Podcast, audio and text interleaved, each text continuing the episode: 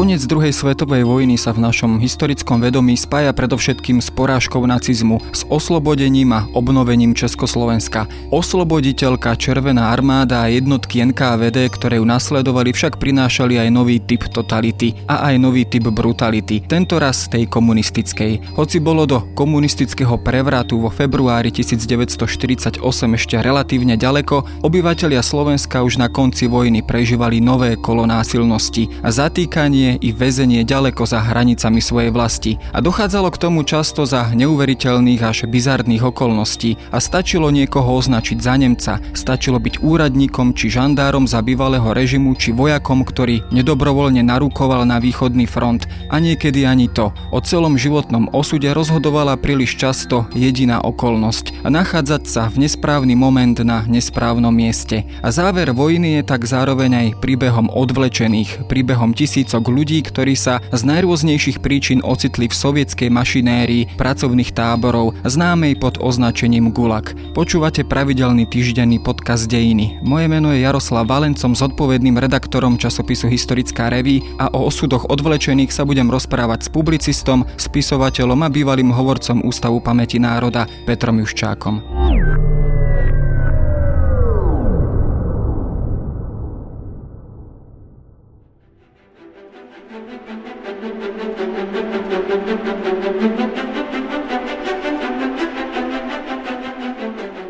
Spomenul som na začiatku príbehy odvlečených a vy ste ich pomerne dobre zmapovali. Vyšlo od vás niekoľko kníh, preto všetkým celkom dobre známa kniha Odvlečený, ale aj nedávno ste vydali knihu Nezabudni na labutek. Tieto knihy sa venujú práve osudom a problematike týchto zavlečených ľudí, ale aj vojnových zajadcov. Ako dlho ste tieto príbehy zbierali, odkedy sa vlastne tejto problematike venujete?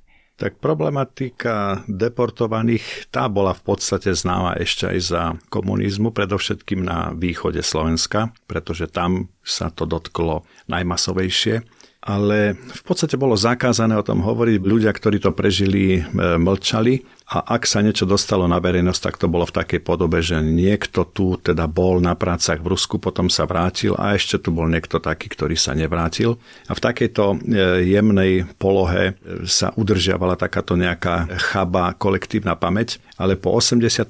roku sa vlastne všetko prevalilo a hrôza celých deportácií vyšla úplne najavo.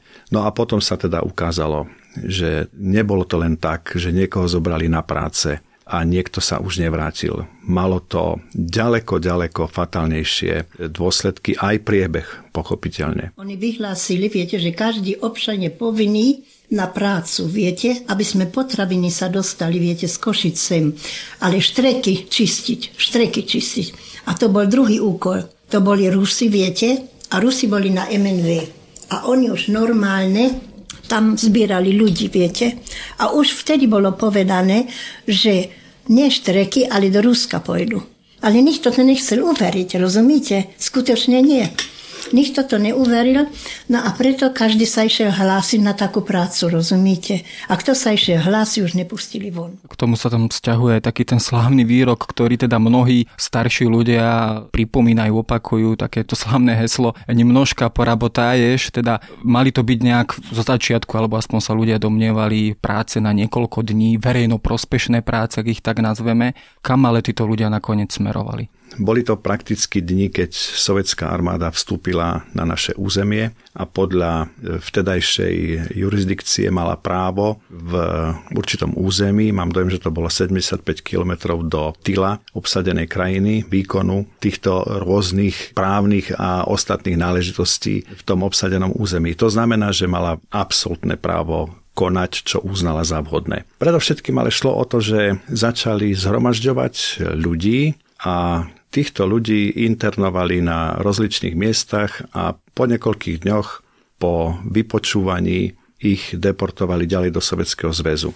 A práve tieto dôvody týchto internácií sú rôzne, od úplne bizarných až po kvázi ako keby na prvý pohľad logické tak e, povedzme, že v nemeckých dedinách, teda v dedinách s nemeckým osídlením v tom priestore východného a čiastočne stredného Slovenska a predovšetkým potom ešte na juhu Slovenska, zasa v prípade maďarských občanov, tak tam týchto ľudí zhromažďovali pod zámienkou, že budú pomáhať na nejakých e, prácach pri oprave ciest, mostov v zime.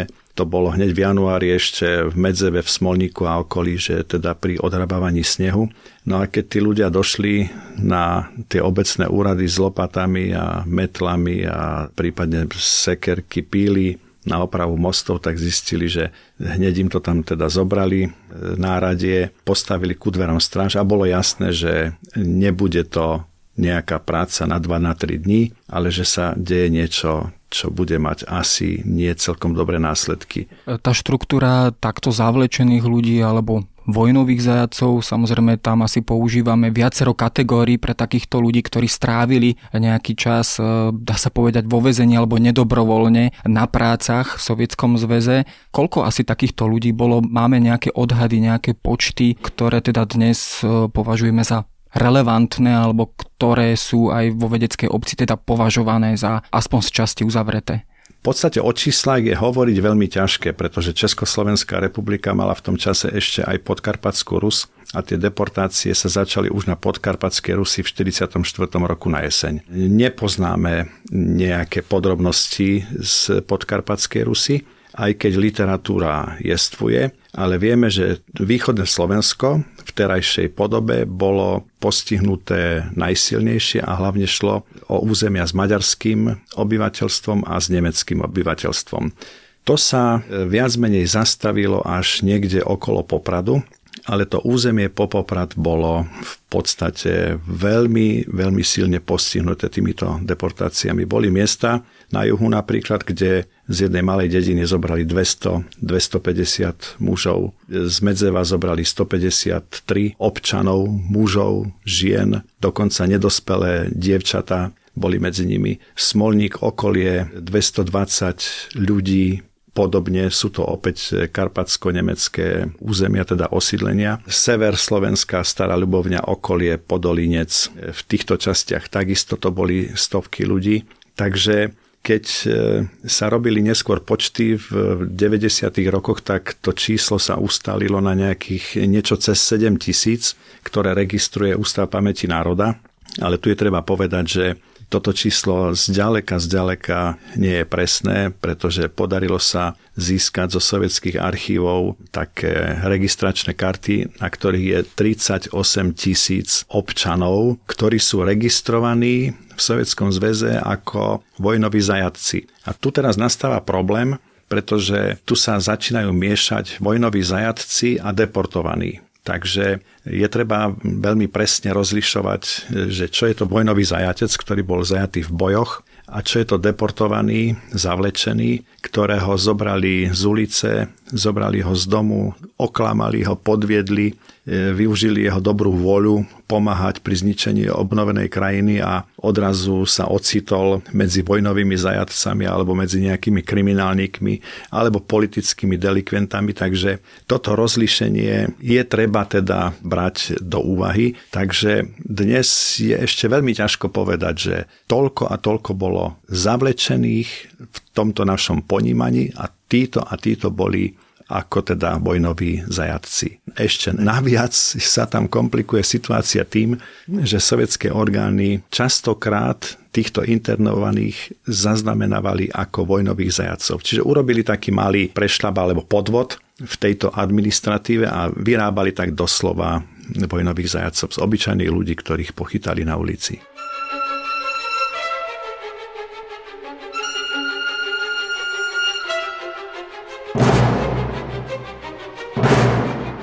Išli vyšetrovať, že či som bol v politickej strane. Reku žiadnej, vôbec. A že prečo som bol v Rusku.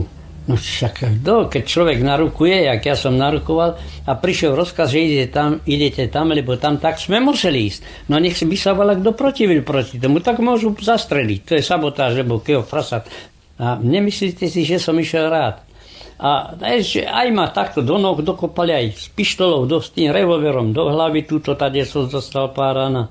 Že však my spravíme si ma. Tak Po rusky mi to hovoril. Spomínali ste teda práve tieto sovietské orgány, ktoré teda ešte počas vojny aj krátko po nej pôsobili teda na východnom Slovensku aj v spolupráci s nejakými novovzniknutými miestnymi, či už národnými výbormi alebo e, bunkami komunistickej strany a podobne. Používali vôbec nejakú metodiku výberu takýchto ľudí, ktorí teda e, mali byť označení za vojnových zajacov alebo teda boli určení na odvlečenie na práce. Boli to povedzme príslušníci nejakej štátnej byrokracie bývalého slovenského štátu, alebo boli to vojaci, boli to učiteľia, bola to inteligencia, alebo to boli naozaj prípadkové situácie, naozaj veľmi náhodné. Tak treba si v prvom rade zobrať do úvahy, že išlo o turbulentnú dobu a merať ju očami mieru je veľmi problematické. Tak napríklad v Košiciach sa stalo, že pracovníci pošty odmietli spolupracovať na vypočúvaní, odpočúvaní, podávaní správ o telegramoch. Proste odmietli takúto nejakú informačnú spoluprácu a stalo sa, že týchto ľudí pochytali a deportovali ich ako prisluhovačov fašistickej moci ich e, príslušenstvo k tej e, fašistickej moci malo spočívať v tom, že teda pôsobili v čase vojny, ako teda v systéme tej maďarskej politickej, respektíve teda štátnej štruktúry tak to bol taký dôvod, dnes môžeme kľudne povedať, že to bol v podstate vykonštruovaný dôvod na to, aby ich deportovali, pretože nechceli spolupracovať. Tak to bol prípad Košic. Bežne sa stalo, že internovali ľudí zo železnice, poštárov takisto. Jednoducho niekedy sa doslova zdá, že išli plniť nejaké kvóty, a bolo potrebné tieto kvoty nepriateľov Sovietskeho zväzu, nepriateľov socializmu, spolupracovníkov, konfidentov s bývalým fašistickým režimom, ako keby naplniť, naplniť tie transporty a takisto ukázať výsledky svojej práce na tom frontovom území. Českí historici objavili nejaké náznaky o tom, že sú nejaké dokumenty, kde sa tak e, pojednávalo práve o takýchto tendenciách, takže dnes môžeme aplikovať, že keď už máme niektoré takéto dokumenty, že áno, bolo tam takéto úsilie naplniť tie vlaky a naplniť tie tábory. Tam zrejme bola asi aj motivácia veľmi pragmatická, nazvieme to možno ekonomická. Konec koncov Sovietský zväz dlhodobo fungoval na systéme pracovných táborov, lágrov, teda ľudovo povedané gulagov, kde teda vykonávali títo väzni ťažkú fyzickú prácu. Bol práve aj ten motív, že aj vzhľadom na veľké ľudské obete, ktoré teda Sovietský zväz podstúpil počas druhej svetovej vojny, jednoducho potrebovali naplniť tieto lágre novou lacnou pracovnou silou z takto vlastne oslobodiť oslobodených, ale de facto aj okupovaných území. Určite áno. Keď zoberieme len vojnových zajacov priamo na území Sovjetského zväzu, tak je známe, že títo vojnoví zajaci, predovšetkým Nemci, Maďari, tam e, pracovali dlhé roky, no minimálne tam šlo o tých 5-6 e, rokov pobytu v tých zajateckých táboroch a pracovali na tých stavbách. Máme tu svedectvo Ivana Kováča, ktorý ešte v 55. roku keď sa už vracal domov ako odsúdenec, ako odsúdený nepriateľ Sovjetského zväzu. Vracali ich cez Moskvu a v Moskve v tom čase bol Konrad Adenauer na rokovaní o osude nemeckých vojnových zajacov. Takže keby sme sa začali zaoberať aj touto témou, čo teda nie je predmetom nášho záujmu, že ešte v tých časoch skutočne tí nemeckí vojnoví zajaci tam pracovali v týchto táboroch na budovaní zničených miest a tak ďalej. Keď som si čítal tie jednotlivé ľudské osudy, ktoré sú zaznamenané aj v týchto vašich menovaných knihách, tak často som sa stretol s rôznymi lokáciami alebo teda tábormi, ktoré sa nachádzali napríklad v Donbase či na iných miestach potom už v dnešnom Rusku. Vieme alebo máme nejakú štatistiku, kde najčastejšie boli títo ľudia zavlečení, v akých táboroch sa nachádzali a kde vlastne pracovali? Naši ľudia boli rozmiestnení v podstate po celom Sovietskom zväze. Dá sa ale povedať, že takí tí deportovaní, ako boli povedzme ľudia z Medzeva, ktorí vlastne ani nemali poriadne štatút nejakého zločinca alebo nejakého, ja neviem, vojnového zajaca alebo konfidenta. Proste týchto ľudí, aj ženy, ako som spomínal, aj tie mladé devčatá, tí spravidla boli na Donbase a na Kaukaze, v kaukazských baniach.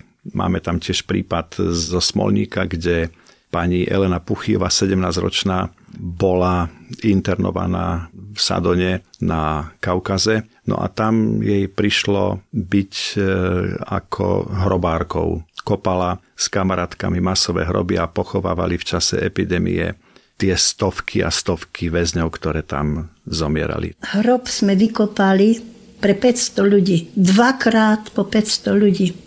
A zasypali celkom nahé a zasypali s, s vápnom, aby desinfekcia nebola. Ja by som dneska vedela povedať, že kde sú tí hroby, rozumíte? Dnes by som mohla povedať. Toľko ľudí ostali tam od nás.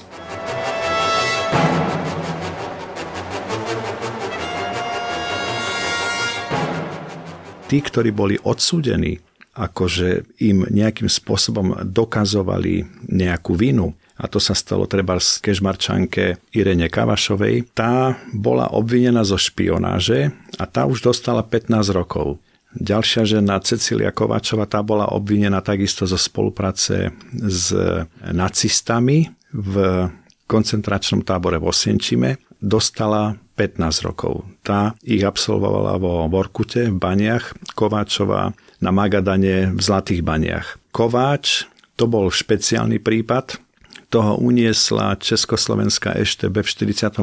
roku za veľmi zvláštnych okolností odovzdala ho sovietskej NKVD a tá ho odsudila za nepriateľstvo k Sovietskému zväzu na 10 rokov. To bolo opäť veľmi zvláštne, pretože on bol právnik a žiadal dôkazy toho nepriateľstva k Sovietskému zväzu, ktoré nikdy mu nepredložili. A keď boli v podstate bezmocní voči jeho argumentom, tak ho postavili pred tú známu trojku, oso Bennoje sa veščanie a jednoducho toto oso to bolo čosi ako vojnový súd, vojnový tribunál alebo revolučný tribunál a tento súd odklepol trest a nebolo možné sa odvolať. Dostal tých 10 rokov, ktoré strávil potom v Kazachstane, v Karagande. To bol ten náš spoluväzeň Alexandra na neskôr. Pavel Tunak toho chytili v Ružomberku ako slovenského vojaka a jeho odsúdili takisto na 15 rokov a skončil na Sachalíne. A keď už hovoríme o Sachaline, keď hovoríme o Magadane, o Vorkute, prípadne na strednej Sibíri, tak to už sú tie ťažké tábory, kde boli tam teda mimoriadne kruté, mimoriadne tvrdé podmienky pre týchto väzňov. Čiže môžeme to shrnúť tak, že táborov bolo veľmi veľa, tábory boli rôzneho druhu, rôzneho určenia. Boli zajatecké tábory, ktoré boli miernejšie už po 50. roku, ale celkové môžeme povedať, že mali jeden spoločný rys že v podstate boli to nezákonné internácie so správaním toho režimu voči internovaným na veľmi nízkej úrovni, niekedy aj na úrovni, kde dochádzalo k likvidáciám týchto ľudí. Aby som sa ešte vrátil k tomu domácemu prostrediu, e, mali vôbec šancu a záujem domáce československé orgány alebo obnovujúcej sa Československej republiky nejakým spôsobom chrániť alebo zachrániť týchto svojich občanov. Zaujímali sa vôbec o to, čo s nimi je, kde sa nachádzajú, prípadne snažili sa ich dostať späť domov a do akej miery alebo akú právnu a vôbec reálnu silu mali voči sovietskej moci tak e, napríklad Prešov bol oslobodený v januári 1945 a keďže už prebiehali masívne tie deportácie, tak neskôr prišli vyjednávať do Prešova Laco Novomesky aj Vladimír Klementis a rokovali so sovietskými orgánmi o tom teda, že sú tu veľké sťažnosti na tieto nezákonné deportácie. Tam to bola veľmi ťažká poloha pri týchto rokovaniach, pretože tieto sovietské orgány, oni sa opierali práve o túto frontovú jurisdikciu. No a stále sľubovali, že teda budú dbať na to, aby bezúhonných občanov nepostihovali, aby sa teda venovali tým nepriateľom, fašistom a tým, ktorí bojovali proti Sovietskému zväzu. No ale pochopiteľne ostalo to v takej verbálnej rovine máme množstvo a množstvo osudov ľudí, ktorí takto boli nejakým spôsobom proste oklamaní, zavedení a boli nevinní napriek rôznym prísľubom, dostali sa do týchto transportov, do týchto vagónov a tá pomoc a tá efektivita orgánov československých tá sa neskôr prejavila až niekedy, keď e, sovietské vojska sa nachádzali niekde okolo Popradu a tam sa aj tie plošné deportácie pozastavili a už nemali taký masový charakter ako predtým, ale juh Slovenska ešte stále bol postihnutý, viac menej preto, že tam sa sústredovali na maďarských občanov, ktorí bojovali v maďarskej armáde. Takže tam ešte takéto plošné deportácie a prenasledovania pokračovali. Vy ste spomínali, tie dôvody na zatknutie boli naozaj rôzne, vykonštruované, politicky motivované či inak motivované, ale ako sa hovorí, za týmito udaniami museli byť nejaké konkrétne motívy konkrétnych udávačov. Vieme dnes možno skonštatovať, akí to boli ľudia, títo udávači, ktorí teda najčastejšie orgánom e, okupačným alebo teda sovietským určovali alebo ukazovali na konkrétnych ľudí, ktorí teda boli neskôr zavlečení. Boli to vyslovene nejaké ľudské osobné motívy ako zášť, závisť, osobná pomsta, alebo vyslovene to boli aj e, ľudia, ktorí sa možno aj týmto spôsobom chceli zachrániť. Všetko, čo ste vymenovali, má svoj obraz v reálnych príbehoch. Toto všetko sa naozaj udialo. Osobné pomsty a nevraživosť, častokrát osobné účty si vybavovali tí ľudia. Ale treba povedať, že medzi deportovanými skutočne boli aj nepriatelia, nazvime to, nie že Sovietskeho zväzu, ale teda spolupracovníci s bývalým režimom. Že tam boli aj nejakí gardisti a konfidenti, že tam boli aj nejakí, ktorí proste udávali v tom minulom režime. Problém vlastne je až teda vtedy, keď začneme zisťovať, akým spôsobom ich e, vyberali, deportovali, respektíve súdili. Lebo tam zistíme, že tam k nejakým relevantným súdom nedošlo, že jednoducho bol to plošný záber, plošná internácia, plošná deportácia. A tak sa stalo napríklad v Prešove, že v jednom vagóne sa viezli dokonca partizáni, viezli sa prisluhovači minulému režimu, viezli sa tam právnici, ktorých sovietské orgány uznali za vinných aj keď povolanie ešte nestanovuje vinu, ale oni už boli vinní, lebo slúžili minulému režimu. Opäť takáto deformácia.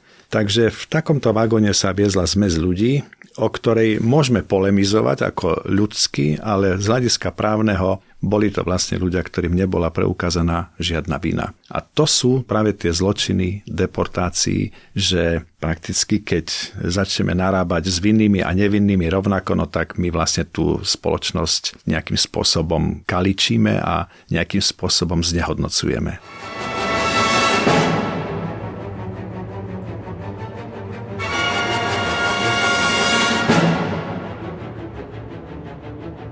Mnoho týchto ľudí sa nakoniec ani domov už späť nevrátilo. Vieme možno nejaký pomer tých, ktorí sa vrátili a nevrátili a v akých reálnych podmienkach tam títo ľudia v týchto pracovných táboroch žili, pracovali a nakoniec teda aj povedzme zomierali. Tak e, konkrétne ten Medzev je taký zvláštny, tam sa nevrátilo okolo 30 ľudí naspäť do Medzeva, čiže jedna tretina, ale takýto výskum zatiaľ robený nebol, ktorý by stanovil, že presne toľko a toľko ľudí tam zomrelo, toľko a toľko sa nevrátilo. To sú všetko domnienky potom, že mohlo tam byť okolo 10 až 15% ľudí, ktorí tam zostali, ale to sú všetko len takéto e, nejaké odhady. Keď e, povedzme spomínala tá pani Puchiová o týchto masových pohreboch, tak tam si tak môžeme urobiť taký veľmi, veľmi všeobecný obraz o tom, že čo sa tam vlastne v tých táboroch dialo, keď prišiel tyfus a zomeralo denne 20, 30, 40 ľudí, no pochopiteľne boli tam ľudia rôznych národností. Takže zatiaľ môžeme ostať pri takýchto číslach títo ľudia potom nakoniec sa postupne vracali domov. Ja som si v tom jednom príbehu, konkrétne teda príbeh e, Františka Kaletu, všimol takú jednu e,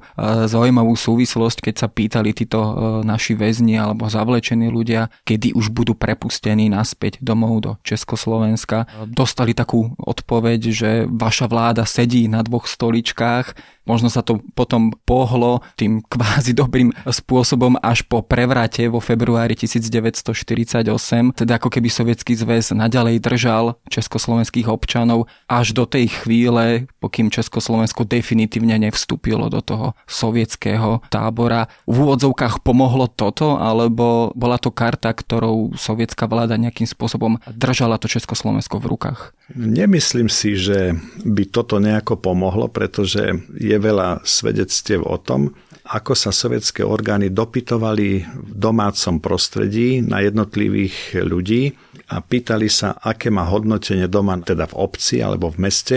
A tieto obce a mesta častokrát napísali tomu sovietskému orgánu, že oni nemajú záujem o návrat tohto človeka. Že nastali aj takéto neuveriteľné situácie, a ten človek vlastne však potom prepadol tomu najväčšiemu zúfalstvu, keď zistil, že doma o ňoho nie je záujem.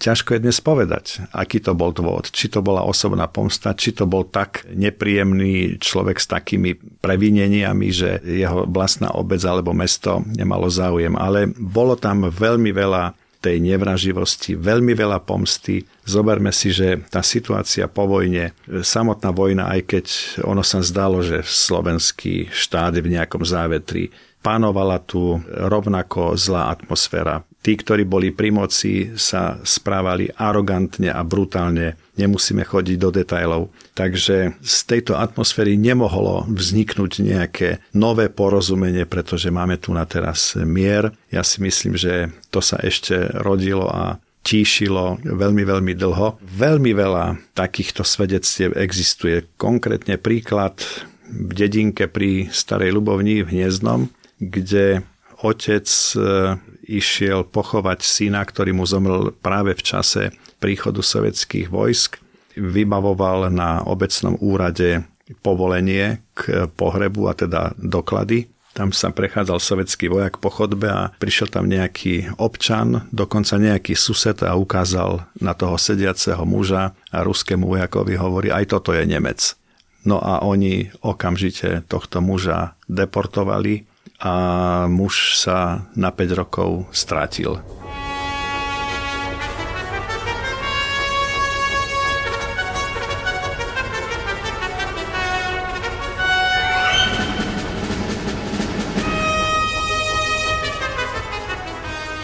No, som si dokonca tiež čítal prípady, kedy naozaj otec rodiny išiel do mesta niečo vybaviť a už sa nevrátil, že častokrát len doplňali do určitého transportu chýbajúce počty ľudí, ktorí náhodne len z ulice doslova stiahli. Boli to prípady, ktoré sa zrejme o nich dlho nesmelo asi rozprávať, keď sa títo ľudia vrátili po niekoľkých rokoch späť, aký bol vlastne ich osud, do akej miery sa vlastne dokázali zaradiť do tej spoločnosti a kedy sa vlastne vrácali po koľkých rokoch asi zhruba, aký bol ich ďalší osud alebo život v Československu.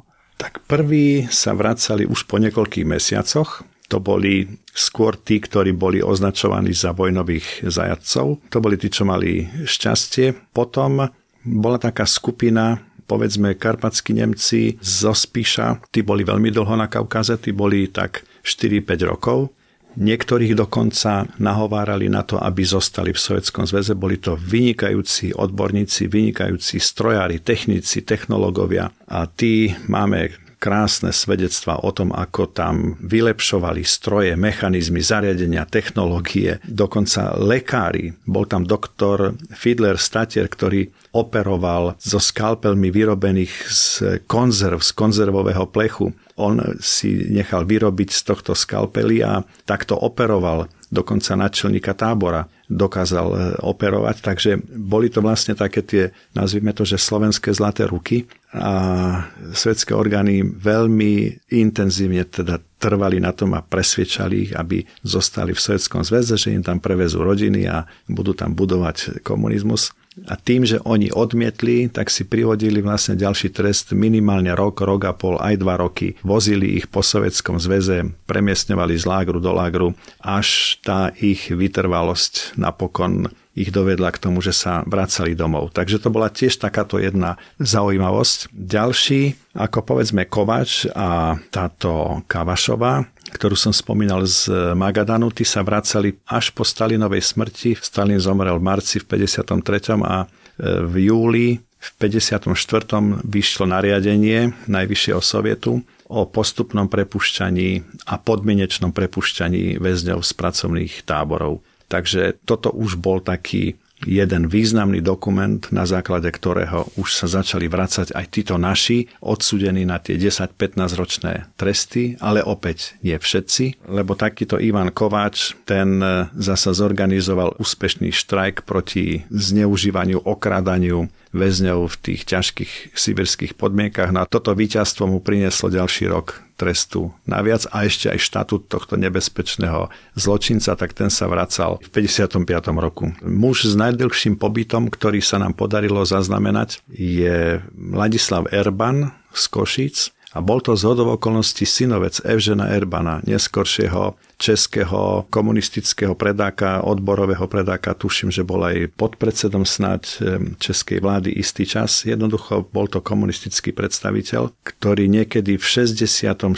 roku na rokovaniach v Moskve sa posťažoval, že pátrajú po svojom synovcovi, až ho našli vo Sverdlovsku ženatého v rodine. No tak e, tam už bolo aj to, že on sa nevedel dostať e, do Československa z administratívnych dôvodov že nebol schopný si zabezpečiť prepušťacie doklady, už keď teda bol z lágru síce prepustený, ale bez dokladov, bez akýchkoľvek e, dokumentov a aspoň podľa jeho interpretácie nepochodil ani na Československom veľvyslanectve. No ale zasa tam bola aj taká situácia, že bolo tam veľmi veľa žien a veľmi málo mužov. V tom povojnovom čase tam boli vlastne vyničené, vyhubené dva ročníky mužov, no a tie ženy sa potom proste nejakým spôsobom snažili získavať partnerov a boli aj také situácie, že čakali na vlaky, ktoré privážali deportovaných na tú medzistanicu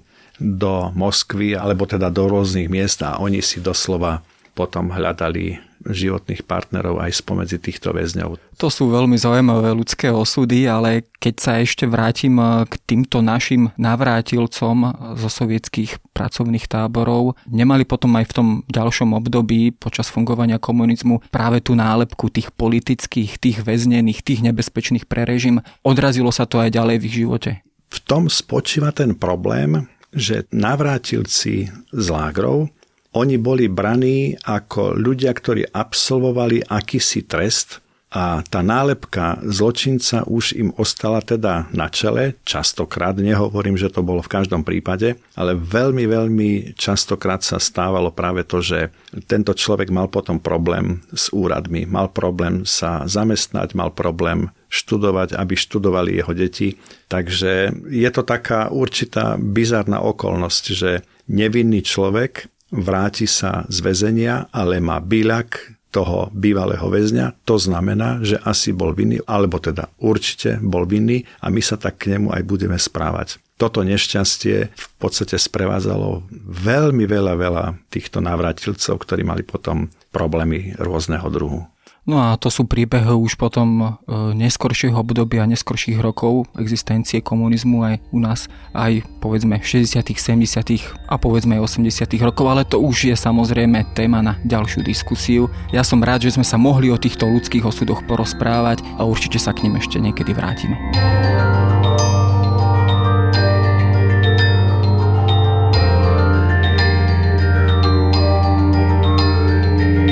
To je na dnes všetko. Počúvali ste Dejiny, týždenný podcast denníka SME a historické revy. Podcast Dejiny vychádza každý týždeň v nedelu. Prihláste sa na jeho odoberanie vo svojej podcastovej aplikácii na platformách Google Podcasty, Apple Podcasty alebo v službe Spotify. Všetky diely ako aj odkazy na témy, o ktorých hovoríme, nájdete na adrese historická.revy.com alebo sme.sk lomka dejiny. Ak sa vám podcast páči, môžete ho ohodnotiť. Ak nám chcete poslať pripomienku, môžete sa pridať do podcastového klubu denníka Sme na Facebooku alebo mi napísať e-mail na jaroslav.valent zavináč sahy.sk. Ja som Jaroslav Valent a na výrobe tohto podcastu sa podielal aj Matej Ohrablo.